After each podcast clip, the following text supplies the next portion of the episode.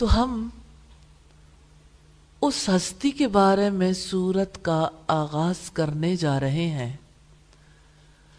جو ساری انسانیت کے لیے جیے تھے۔ کوئی انسان ایسا ہوتا ہے جو ایک زندگی بسر کرتا ہے۔ اور زندگی تو وہی ہے، لیکن جہانوں کا بادشاہ یہ کہتا ہے کہ ابراہیم تو اپنی ذات میں ایک امت تھا۔ کوئی پوری امت کی زندگی جی کے چلا جاتا ہے۔ جب کوئی اپنی ذات کی قید میں ہوتا ہے، اپنی بڑائی کے لیے جیتا ہے، اپنے آپ کو دوسروں پہ امپوز کر کے رکھنا چاہتا ہے، تو اپنے لیے جینے والا اور ساری انسانیت کے لیے جینے والا برابر نہیں ہوا کرتے۔ تمام نبی انسانیت کے لیے جیے تھے۔ اپنے آپ کو انہوں نے دوسروں کے سامنے مثال بنا کر رکھا تھا۔ لیکن اپنی اغراض کے لیے زندگی بسر نہیں کی۔ کیونکہ انہیں یقین تھا کہ ہم دنیا میں اللہ تعالیٰ کی بڑائی کے لیے، اللہ تعالیٰ کا پیغام پہنچانے کے لیے آئے ہیں۔ ہمارا کام پیغام پہنچانا ہے۔ اجر دینا، عزت دینا اس رب کا کام ہے جو ساری عزتوں کا مالک ہے۔ کل مجھ سے کسی نے کہا کہ میرا جی چاہتا ہے کہ میں کوئی نیک کام کروں۔ تو میں نے ان سے پوچھا یعنی کیا کام کرنا چاہتی ہوں انہوں نے خیر مجھے بتایا کہ میں کام کرنا چاہتی ہوں، یہ فلاں اور فلاں کام۔ میں نے کہا، اس سے آپ کا مقصد کیا ہے؟ تو انہوں نے کہا کہ میں پبلک کو ایڈریس کرنا چاہتی ہوں۔ تو میں نے کہا کہ پبلک کو ایڈریس تو کیا جا سکتا ہے، لیکن یہ اگر مقصد بن جائے تو بڑی خطرناک بات ہے۔ پبلک کو ایڈریس کرے اللہ تعالیٰ کے لیے۔ مقصد تو اللہ تعالیٰ کی رضا ہے، اللہ کا پیغام پہنچانا ہے۔ اگر مقصد اپنی ذات کو پورٹری کرنا ہو، اگر مقصد محض ایڈریس کرنا ہو، تو ظاہر ہے اللہ تعالیٰ کے یہاں اس کا کوئی اجر نہیں ہے۔ اور ابراہیم علیہ السلام کو دیکھیے، کیا ہی وہ وقت تھا جب وہ عراق میں تھے، جب اپنے گھر والوں کے درمیان رہتے تھے، جب ساری قوم ستاروں کو پوچھتی تھی، جب انہوں نے بھی ایک تارا دیکھا اور کہا، یہ میرا رب ہے۔ پھر چاند نکلا تو کہا، چمکتا زیادہ ہے، یہ میرا رب ہے۔ ڈوب گیا تو کہنے لگے، ڈوبنے والوں سے تو میں محبت نہیں کرتا۔ سورج نکلا تو کہنے لگے، یہ سب سے بڑا ہے، یہ میرا رب ہے۔ ڈوب گیا تو کہنے لگے، میں شرک اور شرکا سے بیزار ہوں۔ کیونکہ بڑے کی تلاش تو ہمیشہ رہتی ہے۔ جب انسان اپنی کھوج میں ناکام ہو جاتا ہے تو خود کو بڑا بنا لیتا ہے۔ آج پوری دنیا کو دیکھیے، اللہ اکبر نہ کہنے کا نتیجہ کیا ہے؟ انا خیر من، انا خیر من، انا خیر من۔ یہی صدا ہر طرف سے آتی ہے نا، میں اس سے بہتر، میں اس سے بہتر۔ مجھے خاندانوں میں، مجھے کسی جگہ پر جہاں پہ لوگ مل جل کے رہتے ہیں، یا معاشرے میں، یا مملکت میں، یا پوری دنیا میں دیکھیے کون سی ایسی جگہ ہے جہاں لوگ انا خیر من سے اٹھ کے کام کر رہے ہوں؟ صرف وہ لوگ دنیا میں رہ جاتے ہیں جو اللہ تعالیٰ کو بڑا مان لیتے ہیں، جو اللہ تعالیٰ کی خوشی کے لیے جیتے ہیں۔ سرنڈر بھی تو وہی کر سکتا ہے نا؟ اور ابراہیم علیہ السلام نے پہچان لیا۔ پھر ایمانی غیرت کا تقاضا تھا۔ اللہ تعالیٰ کے ماں سوا جن کو پوجا جاتا ہے، ان کو، ان کی حقیقت کو لوگوں کے سامنے واضح کیا جائے۔ بت خانے میں چلے گئے، ایک ایک پہ چلایا، مالکم، لا اکلون تمہیں کیا ہے، کھاتے کیوں نہیں ہو؟ کیونکہ لوگ کھانے بتوں کے آگے رکھ جاتے تھے۔ مالکم، لا تنتقون، تمہیں کیا ہے، بولتے کیوں نہیں ہو؟ پھر جب دیکھا کوئی کھاتا نہیں، کوئی بولتا نہیں، کوئی سنتا نہیں، جواب نہیں دیتا، سارے ہی توڑ دیے۔ اور کلہاڑا بڑے کے کندھے پہ رکھ دیا۔ گھر آ گئے۔ لوگ میلے سے واپس آئے۔ انہوں نے پوچھا، ہمارے خداؤں کا یہ حال کس نے کر دیا؟ خدا حال تبدیل کرتے ہیں، یا خداؤں کا کوئی حال تبدیل کرتا۔ خود ہی انہیں اپنے اندر خیال آیا کہ ہم نے کیا کہہ دیا۔ پھر کھوج شروع ہوئی پتا چلا ابراہیم نامی ایک شخص ہے جو بتوں کے خلاف باتیں کرتا۔ ہے اس تک جا پہنچے۔ اور گئے۔ پوچھا کہ یہ سب کیا ہے؟ کیوں توڑا ہمارے بتوں کو؟ انہوں نے کہا، بڑے سے پوچھ لو۔ کہنے لگے، تم جانتے ہو کہ وہ ہماری سنتے نہیں ہیں۔ تو انہوں نے کہا، میں بھی تو یہی کہتا ہوں۔ پھر تم کیوں انہیں رب کے ساتھ شریک ٹھہراتے ہو؟ آج ہماری سوسائٹی میں کیا ہے؟ آپ حضرت علی اجویری کی قبر پر کھڑی دعا کرتی کسی عورت، کسی مرد سے یہ کہیں، اللہ تعالیٰ موجود ہے، اس سے مانگو۔ تو آپ جہالت کی قدیم گہرائیوں میں چلے جائیں گے۔ کتنے ہزار سال پہلے انسانوں کی یہی کیفیت تھی۔ حضرت نو علیہ السلام کے دور سے یہ شرک شروع ہوا تھا اور ابراہیم علیہ السلام کے دور میں بھی وہی شرک تھا۔ اپنے بتوں کے لیے سب لوگ ایک ہو گئے۔ نمرود کے دربار میں پیش کیا گیا، اس نے پوچھا، تیرا رب کون ہے؟ تو ابراہیم علیہ السلام نے کہا، میرا رب وہ ہے جو زندہ بھی کرتا ہے، مارتا بھی ہے۔ کہنے لگا، یہ کام تو میں بھی کر سکتا ہوں۔ دو قیدی بلوائے ایک کو چھوڑ دیا، ایک کو قتل کر دیا۔ کہا، دیکھو، زندگی اور موت کا میں مالک ہوں. تو ابراہیم علیہ السلام نے کہا، میرا رب سورج کو مشرق سے نکالتا ہے، تم مغرب سے نکال کر دکھا دو۔ فبو ہی تلزی کفر۔ حیران رہ گیا وہ جس نے کفر کیا تھا۔ کہ اب کیا جواب دیں؟ لا جواب ہے۔ ہر مشرق اس کے باوجود شرک کا سلسلہ جاری ہے۔ اور آپ کو پتا ہے معاملہ شرک کا ہو یا کفر کا ریجڈٹی بہت ہوتی ہے۔ اور ہمیشہ ریجڈ لوگ دہشت گردی کرتے ہیں۔ تو ایک دہشت گردی کی بنیاد رکھی گئی۔ شاید تاریخ کی سب سے بڑی دہشت گردی تھی۔ اس دہشت گردی کے لیے ہر کوئی شریک کار تھا۔ منتیں مانی جا رہی تھی میرا بچہ ٹھیک ہو جائے تو ابراہیم کے لیے جلائی جانے والی آگ کے لیے لکڑیاں لا کر رکھوں گی۔ اور جو سب کے پرابلمز ہوتے ہیں، اپنا اپنا پرابلم رکھ کے ہر کوئی لکڑیاں اکٹھی کر رہا تھا۔ پھر جب لکڑیاں اکٹھی ہو گئیں تو آپ امیجن کر سکتے ہیں۔ دلیل کے میدان میں ہارنے والے سب ایک ہیں، باپ بھی، پوری قوم بھی۔ جلا ڈالو ابراہیم کو، جلا دو اسے، جلا دو اسے۔ اور ابراہیم علیہ السلام کو جب جلایا گیا، ادھر انسانی آوازیں جلا دو جلا دو۔ ادھر سے ربانی آواز ہے، رب کی آواز ہے۔ قلنا یا نارو کونی بردوں وسلام علی ابراہیم۔ ہم نے کہا ہے آگ، تو ٹھنڈی ہو جا، سلامتی بن جائے ابراہیم کے لیے۔ عجیب ہی منظر تھا۔ آگ کیا ٹھنڈی ہوئی، دلوں کی آگ بھی بجھا گئی۔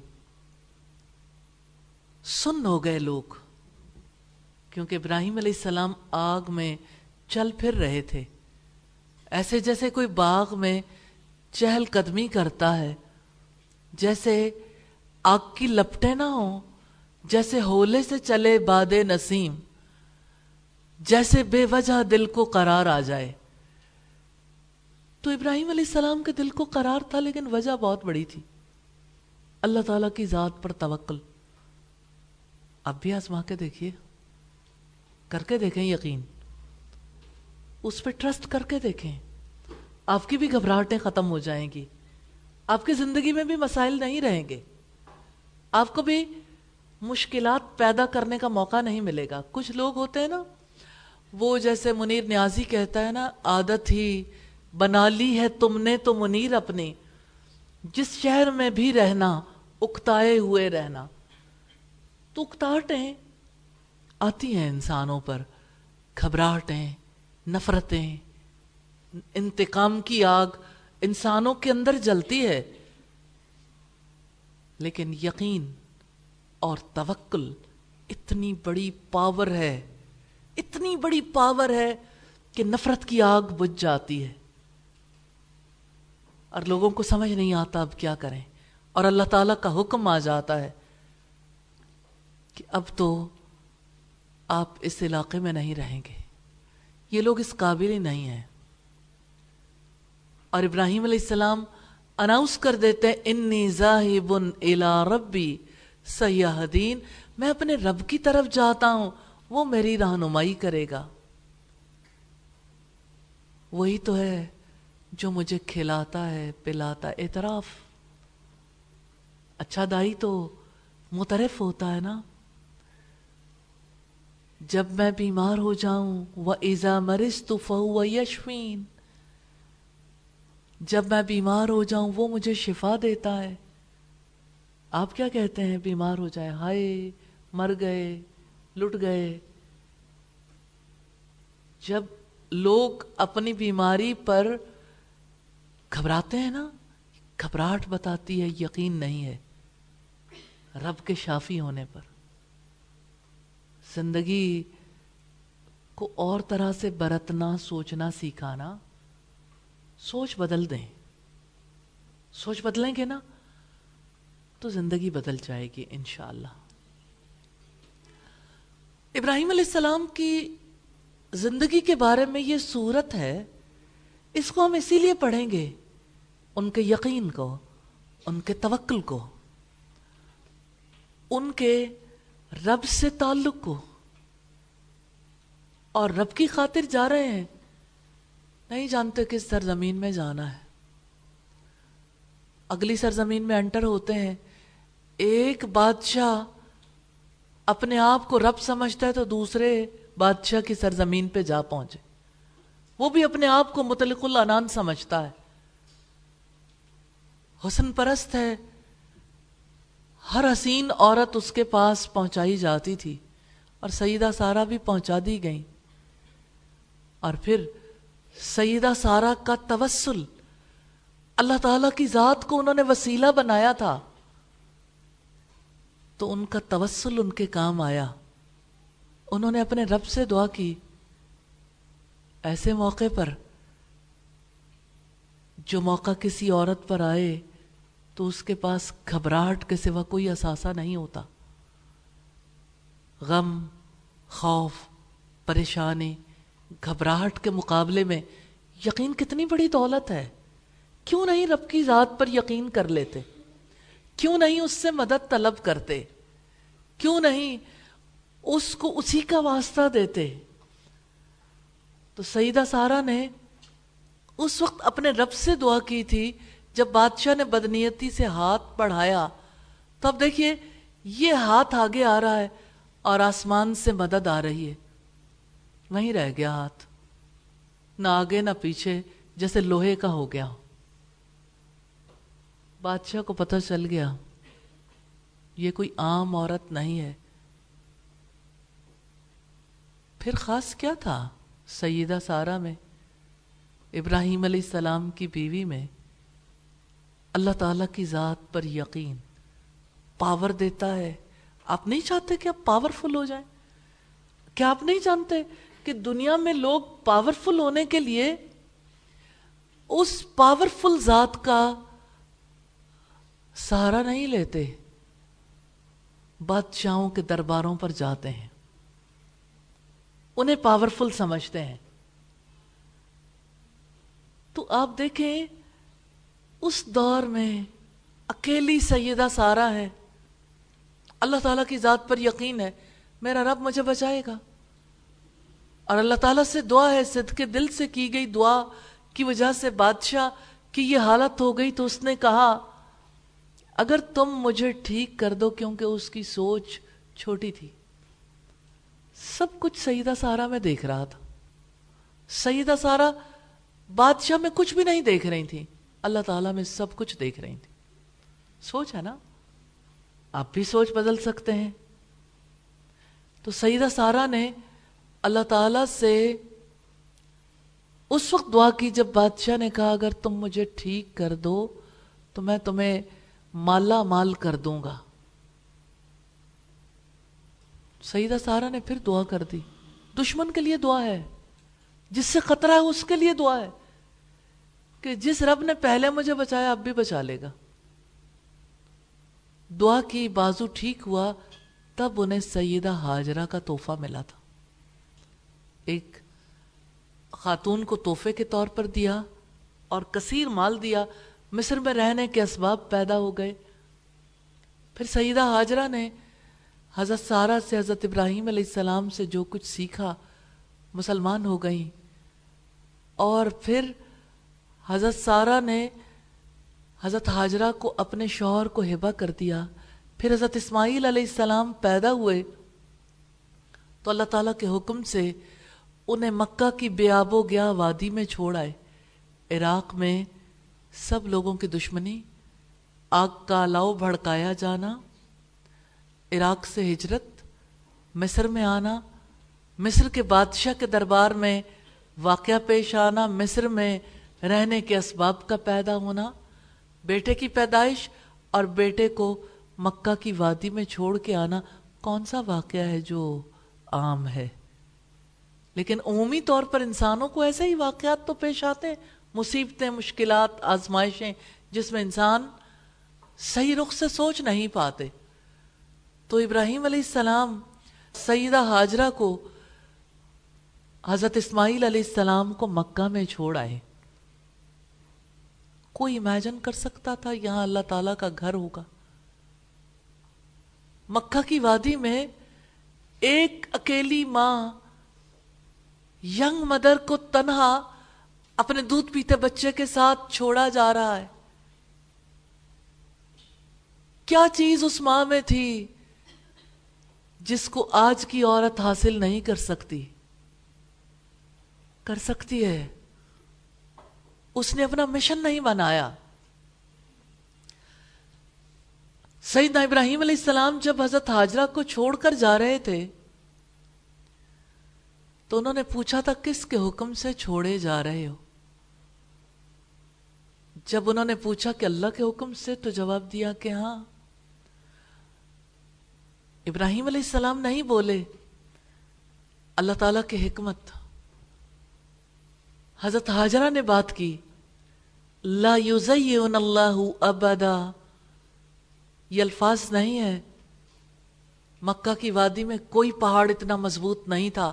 جتنا سیدہ حاجرہ کا توکل مضبوط تھا کہ اللہ تعالیٰ پھر ہمیں کبھی ضائع نہیں کرے گا۔ کون ہے دنیا میں جس کو ایسے توکل کی، ایسے یقین کی، ایسے صبر کی ضرورت نہ ہو؟ موقع پر چھوڑ کیوں دیتے ہیں؟ دو میں سے ایک آپشن سامنے رہتی ہے۔ اعتماد یا بے اعتمادی؟ بتوں سے تجھ کو امیدیں خدا سے نو امیدی مجھے بتا تو صحیح، اور کافری کیا ہے؟ اپنے قوت بازو پر اعتماد کرنا اور اپنے رب پر اعتماد نہ کرنا، یہ بھلا کفر ہے یا اسلام؟ اکیلی عورت یہ کہہ کے کہ اللہ تعالیٰ ہمیں کبھی ضائع نہیں کرے گا، واپس چلی جاتی ہیں۔ دن رات بتاتی ہیں۔ حتیٰ کہ پانی بھی ختم ہو جاتا ہے۔ پانی کے ختم ہونے پر بھی ہرتی نہیں ہے۔ تلاش میں جاتی ہیں۔ صفا پر مروا پر کوئی ہے کوئی ہے۔ جانتی تھی مدتوں سے کوئی نہیں آیا۔ اور سہراؤں میں کوئی کیا کرنے آئے گا؟ اس کے باوجود تلاش جاری ہے۔ کیونکہ وہ سبب کو نہیں دیکھتی تھی۔ یہ بات سادہ نہیں ہے۔ یہ بڑی گہری بات ہے۔ وہ سبب کو نہیں، مسبب الاسباب کو دیکھتی تھی۔ تو مسبب الاسباب نے سبب پیدا کر دیا، فرشتہ بھیج دیا۔ پر مارا پانی نکل آیا۔ پھر قبیلہ بنو جرہم کے لوگ آئے، آباد ہوئے۔ پھر اسماعیل علیہ السلام بڑے ہو گئے۔ اور اللہ تعالیٰ نے حضرت ابراہیم کو حکم دیا کہ اپنے بیٹے کو اللہ کی راہ میں قربان کر دو۔ پھر قربانی کا عمل کیسے دہرایا گیا؟ قربان گاہ پہ۔ آج بھی ہر سال اس قربانی کی یادگار منائی جاتی ہے۔ ایک بار صحابہ کرام نے رسول اللہ سے پوچھا محاذہ الازاحی یہ قربانیاں کیا ہیں؟ تو رسول اللہ نے فرمایا، سنت ابیکم ابراہیم، تمہارے باپ ابراہیم کی سنت ہے۔ ان کا طریقہ ہے۔ تو ابراہیم علیہ السلام جب سارے امتحانوں میں کامیاب ہو گئے، اس سے ہمیں پتہ چلتا ہے امتحان تو زندگی میں آنے ہیں، آزمائش تو ہونی ہے۔ آزمائش کے بغیر تو آپ آگے جا ہی نہیں سکتے۔ ہر پارے کا ٹیسٹ دیں گے تو آگے جائیں گے نا۔ یہ تو چھوٹی سی آزمائش احکامات پر عمل کرنے میں زیادہ بڑی آزمائش سامنے آتی ہے نا۔ تو کیا ہوا؟ پھر اللہ پاک نے حکم دیا، میرے گھر کو تعمیر کرو۔ پھر ابراہیم علیہ السلام اور اسماعیل علیہ السلام نے اس دھرتی پر اللہ تعالیٰ کا گھر بنایا۔ آج تک نشانی قیامت تک رہے گا۔ اور یوں ابراہیم علیہ السلام نے اس گھر کی آباد کاری کے لیے دعا کی کہ اے ہمارے رب، ان میں، انہی میں سے رسول مبوس فرما دینا، جو انہیں تیری آیات تلاوت کر کے سنائے، انہیں کتاب اور حکمت کی تعلیم دے، ان کے نفس کا تزکیہ کرے۔ تو آپ امیجن کریں گھروں کی آباد کاری کے لیے، اللہ کے گھر کی آباد کاری کے لیے تعلیمی سلسلے کو جاری رکھنا کتنا ضروری ہے اور تعلیم دینے والوں کا تعلیم دیتے رہنا کس قدر ضروری ہے؟ یہی سلسلہ ہے اللہ کے گھروں کی آباد کاری کا۔ الحمدللہ۔ تو یوں ابراہیم علیہ السلام ابو الانبیاء نبی صلی اللہ علیہ وسلم کی ان سے سب سے زیادہ مشابت تھی۔ کس طرح خلیل الرحمن بن گئے؟ تذکرہ ہے سیدنا ابراہیم علیہ السلام کا سورہ ابراہیم میں، جو مکہ میں نازل ہوئی۔ مدینہ میں بھی ہو سکتی تھی، لیکن ابراہیم علیہ السلام کے لیے مکہ میں سورت نازل کی گئی۔ بڑی حکمت ہے۔ اس سورت میں سات رکو اور باون آیات ہیں۔ مصحف میں ترتیب کے اعتبار سے اس کا نمبر چودہ ہے۔ اور نزولی ترتیب کے اعتبار سے اس کا نمبر بہتر ہے۔ تفسیر دیکھیں گے۔ بسم اللہ الرحمن الرحیم۔ الف لام را۔ کتاب انزلناہ الیکا لتخرج الناس من الظلمات الى النور۔ الى النور باذن ربهم الى صراط العزيز الحميد الف لام را، یہ ایک کتاب ہے جس کو ہم نے آپ کی طرف نازل کیا ہے تاکہ آپ لوگوں کو ان کے رب کے حکم سے اندھیروں سے نکال کر روشنی کی طرف لائیں، اس کے راستے کی طرف، جو سب پر غالب، بے حد تعریف والا ہے۔ کتاب یعنی قرآن مجید کی فضیلت کی بات ہے، یہ کتاب نبی صلی اللہ علیہ وسلم پر نازل کی گئی۔ کتاب کا نزول اس لیے ہوا تاکہ لوگ جو جہالت کے اندھیرے میں ڈوبے ہوئے ہیں، انہیں علم کی روشنی میں لائیں اور اللہ تعالیٰ کے راستے پر چلائیں، جو غالب ہے، بے حد تعریف والا ہے۔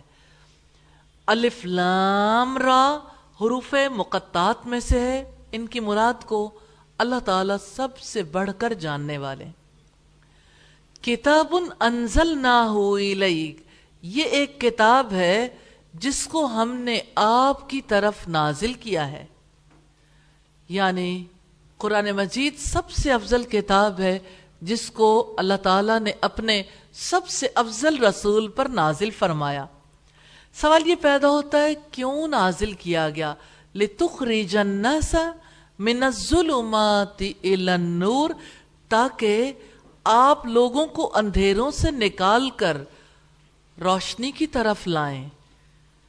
ظلمات سے مراد کفر ہے، جہالت اور شرک کے اندھیرے ہیں۔ ان سے نکال کر نور یعنی ایمان اور شریعت کے علم کی طرف لائیں۔ تو اللہ تبارک و تعالیٰ نے آگاہ فرمایا ہے کہ انسانوں کے نفع کے لیے نبی صلی اللہ علیہ وسلم پر کتاب نازل کی تاکہ وہ لوگوں کو کفر سے جہالت اور برے اخلاق اور گناہوں کی تاریکیوں سے نکال کر علم، ایمان، اخلاق حسنہ کی روشنی میں لے جائیں۔ رب العزت نے فرمایا، اللہ ولی الذین آمنوا اللہ تعالیٰ دوست ہے، ولی ہے۔ ان لوگوں کا جو ایمان لائے، یخرجہم من الظلمات الى النور، وہ انہیں اندھیروں سے نکال کر روشنی میں لاتا ہے۔ اندھیرے جہالت کے، اندھیرے شکوک کے، شبہات کے، باطل نظریات کے، اللہ تعالیٰ قرآن کے ذریعے سے ان ڈاؤٹ سے نکالتے ہیں، ان اندھیروں سے نکالتے ہیں۔ اور رب العزت نے فرمایا سورہ الحدید کی آیت نمبر نو میں هو الذي ينزل على عبده آیات آیات بینات لیخرجکم من الظلمات الى النور وہی ہے جو اپنے بندے پر واضح آیات نازل کرتا ہے، تاکہ وہ تمہیں تاریکیوں سے روشنی کی طرف نکال لائے۔ بِإِذْنِ رَبِّهِمْ، ان کے رب کے حکم سے یعنی اللہ تعالیٰ کی دی ہوئی توفیق سے۔ تو اللہ تعالیٰ کی محبوب مراد صرف اللہ تعالیٰ کے ارادے اور اس کی مدد سے ہی حاصل ہو سکتی ہے۔ اس آیت میں بندوں کے لیے ترغیب ہے کہ وہ اللہ تعالیٰ سے مدد طلب کریں۔ نبی صلی اللہ علیہ وسلم نے سیدنا ابن عباس کو نصیحت کرتے ہوئے فرمایا تھا فَإِذِسْتَانْ تھا جب آپ مدد مانگو فَسْتَائِمْ بِاللَّهِ، صرف اللہ سے مدد مانگو، ایک اللہ سے مدد مانگو۔ تو اس کتاب کی آمد کا مقصد کیا ہے؟ اللہ کے حکم سے لوگوں کو تاریکیوں سے نکالیں صراط العزیز الحمید اس کے راستے کی طرف، جو سب پر غالب، بے حد تعریف والا ہے۔ یعنی دین کے راستے پر لائے، جس سے وہ راضی ہے۔ تو اللہ تعالیٰ کے عزت والے گھر تک پہنچانے کا راستہ اسلام ہے، علم کا راستہ ہے۔ یہ آیت دلالت کرتی ہے کہ اللہ تعالیٰ کا سرات راستہ نور ہے۔ اور اس کی طرف نکلنا رسول اور قرآن کے ذریعے ممکن ہے۔ اور قرآن موجود ہے، سنت موجود ہے، رسول اللہ کے وارث موجود ہیں، جو تاریکیوں سے روشنی کی طرف نکالنے کے لیے رسولوں جیسا طریقہ اختیار کرتے ہیں۔ یہ آیت دلالت کرتی ہے کہ بیان سے حجت قائم ہوتی ہے اور اللہ تعالیٰ کی طرف سے کسی کو گمراہ کرنا یا ہدایت دینا اس کے عدل اور اس کے فضل میں سے۔ اور تاریکیوں سے روشنی کی طرف نکلنا، یاد رکھیے گا اللہ کی مدد کے بغیر ممکن نہیں۔ اللہ تعالیٰ نے اس کے لیے طریقہ کار بھی مقرر کر دیا، اسباب بھی مقرر کر دیے۔ ان آیات میں اللہ عز و جلہ نے ان طریقوں اور اسباب کو عام شکل میں بیان کیا ہے۔ اللہ لہو ما فی السماوات وما فی الارض وویل للکافرین من عذاب شدید۔ اللہ تعالی وہ ذات ہے۔ کہ جو آسمانوں میں ہے اور جو زمین میں ہے، سب اسی کا ہے اور کافروں کے لیے سخت عذاب کی وجہ سے تباہی ہے۔ ہر چیز پر اللہ تعالیٰ کی حکومت ہے۔ رب العزت نے فرمایا، اللہ اللہ تعالیٰ وہ ذات ہے، وہ سچا معبود ہے، اس کی ملکیت ہے، وہی بادشاہ ہے۔ لہو ما فی السماوات و ما فی الارض، جو آسمانوں میں ہے جو زمین میں ہے، سب اسی کا ہے۔ یعنی اللہ تعالیٰ تخلیق، ملکیت، تدبیر اور تصرف کرنے کا اختیار رکھتا ہے۔ وہی سعادت اور کمال کے راستے پر چلاتا ہے۔ با کمال بننا چاہتے ہیں تو اللہ کے راستے پر چلیے۔ ہر راستے پر چلانے والا وہی ہے۔ سعادت کا راستہ اللہ تعالیٰ کی طرف جانے کا راستہ ہے۔ کمال کا راستہ انسانی کمال کا راستہ رب کی طرف جانے والا راستہ ہے۔ پھر فرمایا وویل للکافرین اور کافروں کے لیے تباہی ہے۔ رب العزت نے کافروں کو جہنم کی وادی کی وعید سنائی ہے، جس میں اہل جہنم کی پیپ اور کچ لہو بہتا ہے۔ استغفر اللہ من عذاب شدید۔ سخت عذاب کی وجہ سے جس کی شدت کا اندازہ نہیں کیا جا سکتا۔ وعید اس کے لیے جس نے کتاب کا انکار کیا، اندھیروں سے روشنی کی طرف نہ آیا۔ پھر فرمایا الزین یستحبون الحیات الدنیا علی الاخرتی ویسدون عن سبیل اللہ ویبغونها عوجا اولئیک فی ظلال بعید۔ جو لوگ آخرت کے مقابلے میں دنیا کی زندگی کو پسند کرتے ہیں اور اللہ تعالیٰ کے راستے سے روک دیتے ہیں اور اس میں کجی تلاش کرتے ہیں، وہی دور کی گمراہی میں کافروں کے اوصاف کی وضاحت ہے اللہ زینہ یستحبون الحیات الدنیا الآخرہ جو لوگ آخرت کے مقابلے میں دنیا کی زندگی کو پسند کرتے ہیں یعنی جو روشنی کی طرف آنے سے انکار کرتے ہیں۔ قرآن نہیں پڑھتے، سنت کو نہیں سیکھتے۔ وہ دنیا کے زندگی پر راضی ہیں، مطمئن ہیں، اس لیے وہ دنیا کے کام کرتے ہیں۔ دنیا کے بیٹے مٹی کے بیٹے مٹی ہو جاتے ہیں، مٹی چاٹتے ہیں۔ مٹی نہیں چھوڑتے، مٹی سے اٹھنا ہی نہیں چاہتے۔ حالانکہ یہ کلام مٹی سے اٹھانے والا ہے۔ تو آخرت کے انکار کی وجہ سے آخرت کے لیے عمل کرنا چھوڑ دیتے ہیں اور دنیا کو ترجیح دیتے ہیں جیسا کہ فرمایا، بل تو سیرون الحیات دنیا بلکہ تم دنیا کی زندگی کو ترجیح دیتے ہو، والآخرت خیر و ابقا، حالانکہ آخرت بہتر بھی ہے اور باقی رہنے والی بھی ہے۔ یہ سورہ الالہ کی آیات ہیں سکسٹین اور سیونٹین۔ آخرت فراموشی چھوٹا جرم نہیں ہے۔ اس کی سزا انسان کو دنیا میں بھی ملتی ہے۔ جیسا کہ رب العزت نے فرمایا،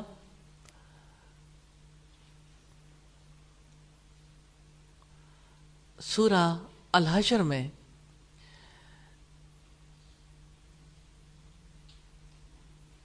رب العزت فرماتے ہیں کہ تم ان لوگوں کی طرح نہ ہو جانا جنہوں نے اللہ تعالیٰ کو بھولا دیا۔ فَأَنسَاهُمْ أَنفُسَهُمْ۔ اللہ تعالیٰ نے انہیں ان کی جانیں بھولا دیں۔ سوچیں کوئی خود فراموش کیسے بنتا ہے؟ خدا فراموشی سے خود فراموشی تک کا سفر کر کے۔ خود فراموشی تک کوئی کیسے پہنچتا ہے؟ اپنے فائدے اور نقصان کو کیسے بھول جاتا ہے؟ جب وہ اپنے رب کو بھول جاتا ہے، تو اپنے آپ کو بھی بھول جاتا ہے۔ اللہ تعالیٰ کی طرف سے سزا ہے۔ اللہ تعالیٰ خود انسان کو اپنی ہوش بھی نہیں آنے دیتے۔ تو آخرت کی زندگی کو فراموش کرنے والا دنیا کی زندگی میں منہمک ہو جاتا ہے۔ اور دنیا کی محبت اور آخرت کی محبت ایک دل میں جمع نہیں ہو سکتی۔ کیونکہ دنیا کی محبت ایمان کے تقاضوں سے ٹکراتی ہے اور دنیا کی محبت سرات مستقیم پر استقامت کے ساتھ چلنے کے خلاف ہے۔ نبی صلی اللہ علیہ وسلم نے فرمایا، دنیا مومن کے لیے قید خانہ اور کافر کے لیے جنت ہے۔ مسلم کی سات ہزار چار سو سترہ نمبر روایت۔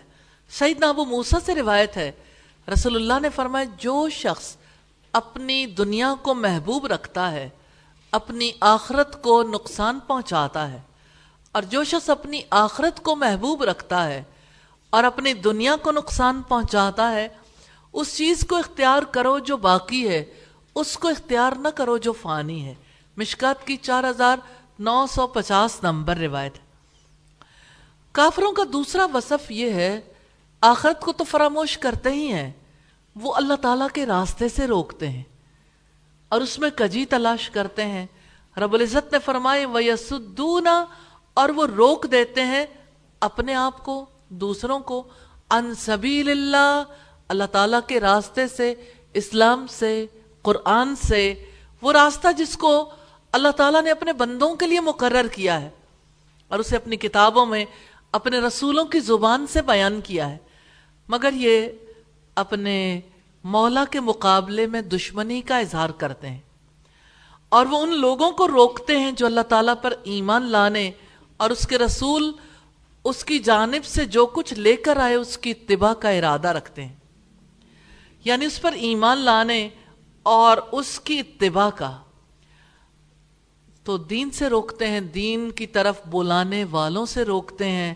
وہ یب اور وہ تلاش کرتے ہیں یعنی اللہ کے راستے میں اے وجہ، تنگی ٹیڑھا پن راستہ خراب کرنا چاہتے ہیں تاکہ اس کے خلاف نفرت پیدا ہو جائے۔ مگر اللہ تعالی کا یہ وعدہ ہے، وہ اپنی روشنی کو پورا کر کے رہے گا۔ اگرچہ کافروں کو یہ کتنا ہی ناگوار کیوں نہ گزرے۔ تو ایواجا یعنی ٹیڑھا پن کس راستے پر لانا چاہتے ہیں؟ توحید کے راستے پر۔ نہ یہ راستہ ٹیڑھا ہو سکتا ہے، نہ ٹیڑھا ہے، نہ ہو سکتا ہے۔ جتنے لوگ مخالفت کرنے والے وہ خلل نہیں ڈال سکتے۔ نہ ٹیڑھے سیدھے ہو سکتے ہیں، نہ سیدھا ٹیڑھا ہو سکتا ہے۔ اولائی کا وہی لوگ جن میں تین اوصاف پائے جاتے ہیں۔ وہ دنیا کی زندگی کو آخرت پر ترجیح دیتے ہیں، اللہ کے راستے سے روکتے ہیں۔ وہ اس کو ٹیڑھا کرنا چاہتے ہیں۔ یہ سارے کافروں کی مشترکہ خصوصیات ہیں۔ اولائی کا فیض اللہ یہ لوگ دور کی گمراہی میں جنہوں نے خود اللہ کا راستہ گم کر دیا۔ انہوں نے دوسروں کو گمراہ کیا، رسول کی مخالفت کی، اس کے خلاف جنگیں کی۔ اس سے بڑھ کر اور کیا گمراہی ہو سکتی ہے؟ تو اہل ایمان کا معاملہ اس کے برعکس ہے۔ وہ اللہ تعالیٰ اس کے رسول، اس کی آیات پر ایمان رکھتے ہیں۔ دنیا پر آخرت کو ترجیح دیتے ہیں۔ لوگوں کو اللہ کے راستے کی طرف دعوت دیتے ہیں۔ اس راستے کو خوبصورت بنانے کی کوشش کرتے ہیں تاکہ لوگوں کے لیے اس راستے پر چلنا آسان ہو جائے۔ پھر فرمایا، وما ارسلنا من رسول الا بلسان قومه ليبين لهم فيذل الله من يشاء ويهدي من يشاء وهو العزيز الحكيم۔ اور ہم نے ہر رسول کو اس کی قوم کی زبان ہی میں بھیجا تاکہ وہ ان کے لیے کھول کر بیان کر دے۔ پھر اللہ تعالی جسے چاہتا ہے گمراہ کر دیتا ہے اور جسے چاہتا ہے ہدایت بخش دیتا ہے اور وہی سب پر غالب کمال حکمت والا ہے۔ ہر رسول اپنی قوم کی زبان بولتا تھا۔ وما ارسلنا من رسول اللہ بلسانی قومی ہی اور ہم نے ہر رسول اس کی قوم کی زبان ہی میں بھیجا تاکہ وہ ان کے لیے کھول کر بیان کر دے۔ اللہ تعالیٰ نے اپنے بندوں پر بڑا احسان کیا ہے کہ انسانوں کے پاس انہی میں سے ایسے رسول بھیجے جو ان کی زبان بولتے تھے تاکہ وہ رسولوں کی بات سمجھ لیں۔ لی لہم تاکہ وہ ان کے لیے کھول کر بیان کر دے، پوری وضاحت کے ساتھ وہ کام سمجھا دے جن کی انہیں ضرورت ہے۔ عربی دنیا کی سب سے گہری اور وسیع زبان ہے۔ اسی لیے قرآن عربی زبان میں نازل ہوا اور دوسری قوموں تک قرآن کا پیغام ترجمے کے ذریعے سے پہنچا۔ پھر فرمایا فیوز اللہ یشا پھر اللہ تعالی جسے چاہتا ہے گمراہ کر دیتا ہے یعنی جب رسول سارے امور واضح کر دیتا ہے، تو لوگوں پر حجت قائم ہو جاتی ہے۔ تو جو لوگ اللہ تعالیٰ کے احکامات کو نہیں مانتے، اللہ تعالیٰ انہیں گمراہ کر دیتا ہے، کیونکہ وہ گمراہ کیے جانے کے حقدار ہیں۔ وہ یہ دی میں یشا اور جسے چاہتا ہے وہ ہدایت بخش دیتا ہے۔ اللہ تعالیٰ اس کو سیدھے راستے کی ہدایت دیتا ہے جو اس راستے پر چلنے کا حق رکھتا ہے۔ اللہ تعالیٰ ایسے لوگوں کو اپنی رحمت کے لیے چن لیتا ہے انہیں ہدایت عطا فرماتا ہے۔ وہ العزیز، اور وہی سب پر غالب ہے، جس کے ارادے پر کوئی چیز غالب نہیں آ سکتی۔ اللہ تعالیٰ کمال درجے کا غلبہ رکھتا ہے، وہ لوگوں کی زندگیوں کو جیسے چاہے پھیر دیتا۔ سارے معاملات اس کے کنٹرول میں ہیں، جو وہ چاہتا ہے ہو جاتا ہے، جو وہ نہیں چاہتا نہیں ہوتا۔ جس کا غلبہ ہے کہ وہ ہدایت اور گمراہی کو اسی مقام پر واقع کرتا ہے جو ان کے لائق ہے۔ الحکیم کمال حکمت والا ہے۔ اپنے کاموں میں، اس کائنات میں کوئی واقعہ کسی سبب اور تدبیر کے بغیر رونما نہیں ہوتا۔ اللہ تعالی ہر کام اپنی حکمت اور اپنی تقدیر سے کرتا ہے۔ اور اس کی حکمت یہ ہے کہ وہ ہدایت اور گمراہی کو اسی مقام پر واقع کرتا ہے جو اس کے لائق ہے۔ وَلَقَدْ أَرْسَلْنَا مُوسَى بِآيَاتِنَا ان اخرج قومك من الظلمات الى النور وذكرهم بايام الله ان في ذلك لآيات لكل صبار شکور اور بلا شبہ یقیناً ہم نے موسا کو اپنی نشانیاں دے کر بھیجا کہ اپنی قوم کو اندھیروں سے روشنی کی طرف نکال لاؤ اور انہیں اللہ تعالیٰ کے دنوں کی یاد دلاؤ۔ یقیناً اس میں ہر اس شخص کے لیے نشانیاں ہیں جو بہت صبر کرنے والا، بہت شکر کرنے والا ہے۔ سیدنا موسیٰ علیہ السلام کو بنی اسرائیل کی طرف بھیجا گیا تھا۔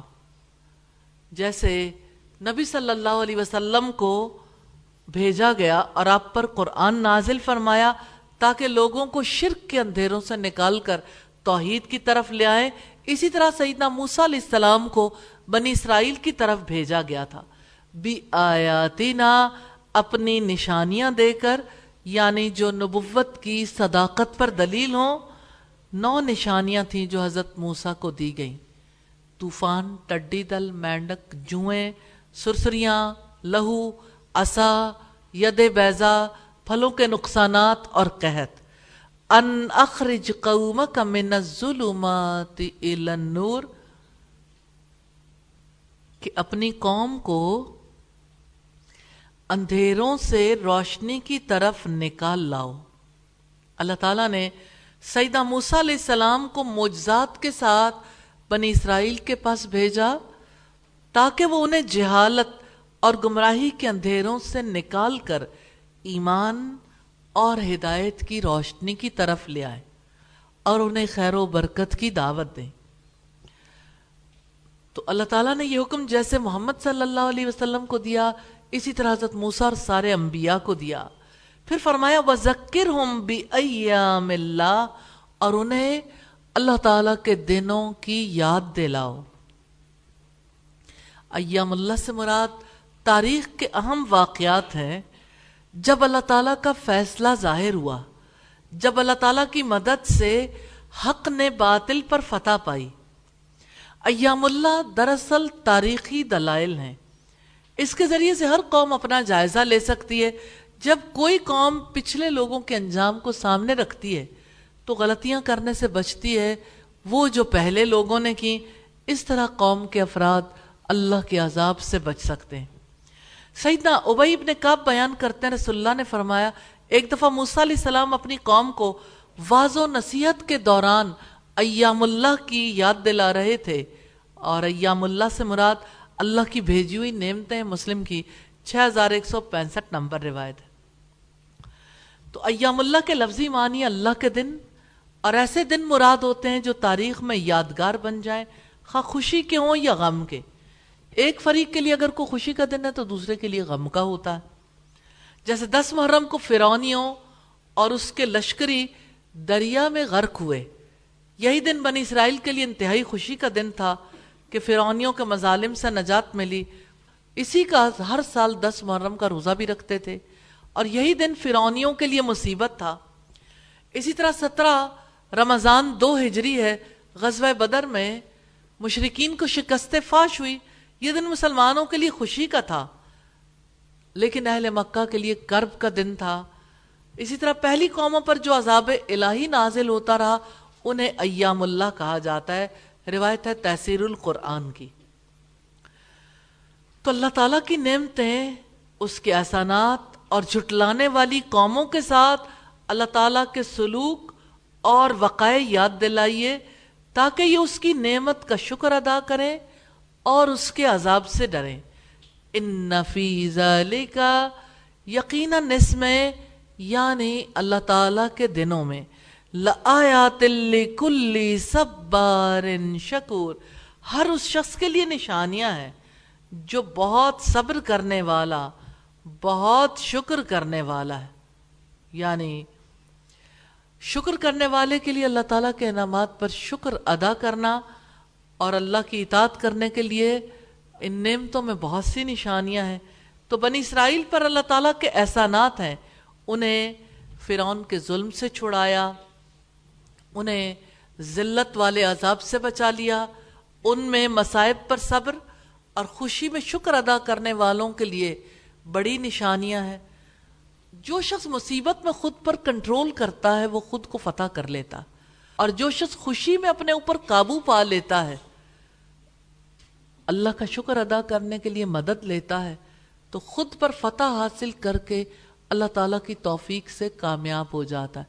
میں نعمتوں پر شکر کے حوالے سے کیوں نہ دہراؤں، سیدنا سلیمان علیہ السلام کی دعا کو جب انہوں نے کہا، ربی اوزعنی ان اشکر نعمتک اللتی انعمت علی وعلا والدی اے میرے رب، مجھے قابو میں رکھ۔ ریلی نعمتیں پا کر انسان قابو میں نہیں رہتا۔ اے میرے رب، مجھے قابو میں رکھ۔ کہ میں تیری نعمتوں کا شکر ادا کروں جو تو نے مجھ پر کی اور میرے والدین پر۔ کیا آپ امیجن کر سکتے ہیں؟ جب تک نعمت ملنے پر انسان شکر ادا کرنے تک نہیں پہنچتا، اس وقت تک نیک عمل نہیں کر سکتا۔ وہ ان عمل تردا اور یہ کہ میں ایسا نیک عمل کروں، آپ مجھ سے راضی ہو جائیں۔ اور آپ دیکھیے کہ اس میں کتنی گہرائی ہے نا دعا میں، کہ یا اللہ، نعمت پا کر مجھے بے قابو ہونے سے بچا لینا۔ آپ لوگوں میں سے کتنے لوگ ہیں جو ایکسائٹڈ ہوتے ہیں؟ ذرا سی چیز ملی اور خوشی سے پھولے نہیں سمائے۔ اور ہر طرف اعلان کرنا شروع کر دیتے ہیں۔ نعمت ملنے پر ایکسائٹمنٹ نہیں، شکر کا رویہ چاہیے۔ اللہ تعالیٰ کے سامنے آجزی اختیار کرنا، شکر ادا کرنا کامیابی کا دروازہ کھولتا ہے۔ پھر نیک عمل کرنے کی توفیق ملتی ہے۔ پھر کہیں یہ ممکن ہوتا ہے کہ انسان بالکل ٹھیک وہ راستہ اختیار کرے جو نبیوں نے اختیار کیا۔ مصیبت میں صبر اور نعمت پر شکر۔ دونوں ہی چیزیں زندگیوں سے غائب کر دیتا ہے ابلیس۔ جب مصیبت ملتی ہے تو جزا فضا، اور جب نعمت ملتی ہے تو پھولے نہیں سماتے۔ قارون کی طرح، فرعون کی طرح۔ اللہ اکبر۔ سیدنا سفیان بن عبداللہ ثقفی سے روایت ہے، میں نے عرض کیا، اللہ کے رسول، مجھے اسلام میں ایک ایسی بات بتا دیجیے، پھر میں آپ کے بعد کسی سے نہ پوچھوں۔ آپ نے فرمایا، قل امنت باللہ سم مستقم آپ کہہ دو، میں اللہ پر ایمان لایا، پھر ثابت قدم ہو جا۔ ڈٹ جاؤ۔ اچھا استقامت کے راستے کی رکاوٹ کیا ہے؟ ناشکری یا ایکسائٹمنٹ دونوں چیزیں۔ اور دوسری طرف اگر آپ دیکھیں تو ایک انسان کیوں نہیں اسلام پر ڈٹ پاتا؟ بے صبری ہے، غم ہے، خوف ہے، گھبراہٹ ہے، پریشانی ہے۔ آپ اتنی بیماریاں کیوں پالتے ہیں؟ اگر بہت شوق ہے تو شہد کی مکھیاں پال لیں۔ چلو کم از کم شہد تو ملے گا۔ مرغیاں پال لیں، انڈے ملیں گے۔ تو مجھے یہ بتائیں کہ غم پالنے سے آپ کو کیا ملے گا؟ خوف پالنے سے کیا ملے گا؟ گھبرا گھبرا کر کیا کر لیں گے زندگی میں؟ تو مومن بنیے باوکار زندگی سیکھیے۔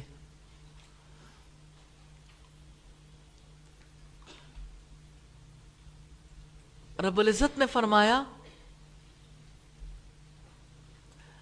وزکر ہم بھی اللہ اور انہیں اللہ تعالی کے دنوں کی یاد دلائیں۔ ان نفیز علی کا یقیناً اس میں یعنی اللہ کے دنوں میں، لآیات کلی صبار شکور۔ ہر اس شخص کے لیے نشانیاں ہیں جو بہت صبر کرنے والا، بہت شکر کرنے والا ہے۔ اور صبر کرنا اتنا بڑا عمل ہے کہ ان کا اجر انہیں بغیر حساب کتاب کے دیا جائے گا۔ جیسا کہ سورہ زمر کی آیت نمبر دس میں فرمایا، انما الصابرون اجرہم بغیر حساب۔ یقیناً صبر کرنے والوں کو ان کا اجر بغیر حساب کے پورا دیا جائے گا۔ وإذ قال موسى لقومه اذكروا نعمة الله عليكم إذ أنجاكم من آل فرعون يسومونكم سوء العذاب سوء العذاب ويذبحون أبناءكم ويستحيون نساءكم وفي ذلكم بلاء من ربكم عظيم. اور جب موسا نے اپنی قوم سے کہا کہ اپنے اوپر اللہ تعالی کی نعمت کو یاد کرو، جب اس نے تمہیں آل فرعون سے نجات دلائی جو تمہیں برا عذاب پہنچاتے تھے اور تمہارے بیٹوں کو ذبح کرتے تھے اور تمہاری عورتوں کو زندہ رکھتے تھے، اور اس میں تمہارے رب کی طرف سے بڑی آزمائش تھی۔ سیدہ موسیٰ علیہ السلام نے اپنی قوم کو انعامات یاد کروائے وَإِسْ قَالَ مُوسَى لِقَوْمِهِ، اور جب موسیٰ نے اپنی قوم سے کہا، تو اللہ تعالیٰ نے فرمایا، اے ہمارے رسول، یاد کرو، جب موسیٰ علیہ السلام نے بنی اسرائیل سے کہا تھا اس کرو نعمت اللہ علیکم، اپنے اوپر اللہ تعالیٰ کی نعمت کو یاد کرو یعنی اپنے دل اور زبان سے ان انعامات کو یاد کرو جو اللہ نے تم پر کیے۔ دل یاد کرتا ہے نا تو زبان تذکرہ کرنے کے قابل ہوتی۔ اور دل یاد نہیں کرتا تو زبان کیا کہے گی؟ گونگی۔ گونگی زبان۔ تو سوچیں زبان ہے، لیکن نعمتوں کا اظہار نہیں ہے۔ شکر گزاری کا اظہار نہیں ہے۔ گنگے کیوں بن جاتے ہیں؟ اللہ تعالیٰ کی نعمتوں کا اعتراف کیجیے۔ یہی کامیابی کا راستہ ہے۔ سفیان بن اوینا نے کہا، اس کے معنی یہ کہ اللہ تعالیٰ کی جو نعمتیں تمہارے پاس ہیں، ان کو یاد کرو اور جو جو اگلے واقعات اس کی قدرت کے ہوئے ہیں، ان کو یاد کرو۔ بخاری کی کتاب التفسیر کی روایت ہے از انجا کم من آل فرعون، جب اس نے تمہیں آل فرعون سے نجات دلائی۔ یعنی اتنے بڑے دشمن سے بچا لیا۔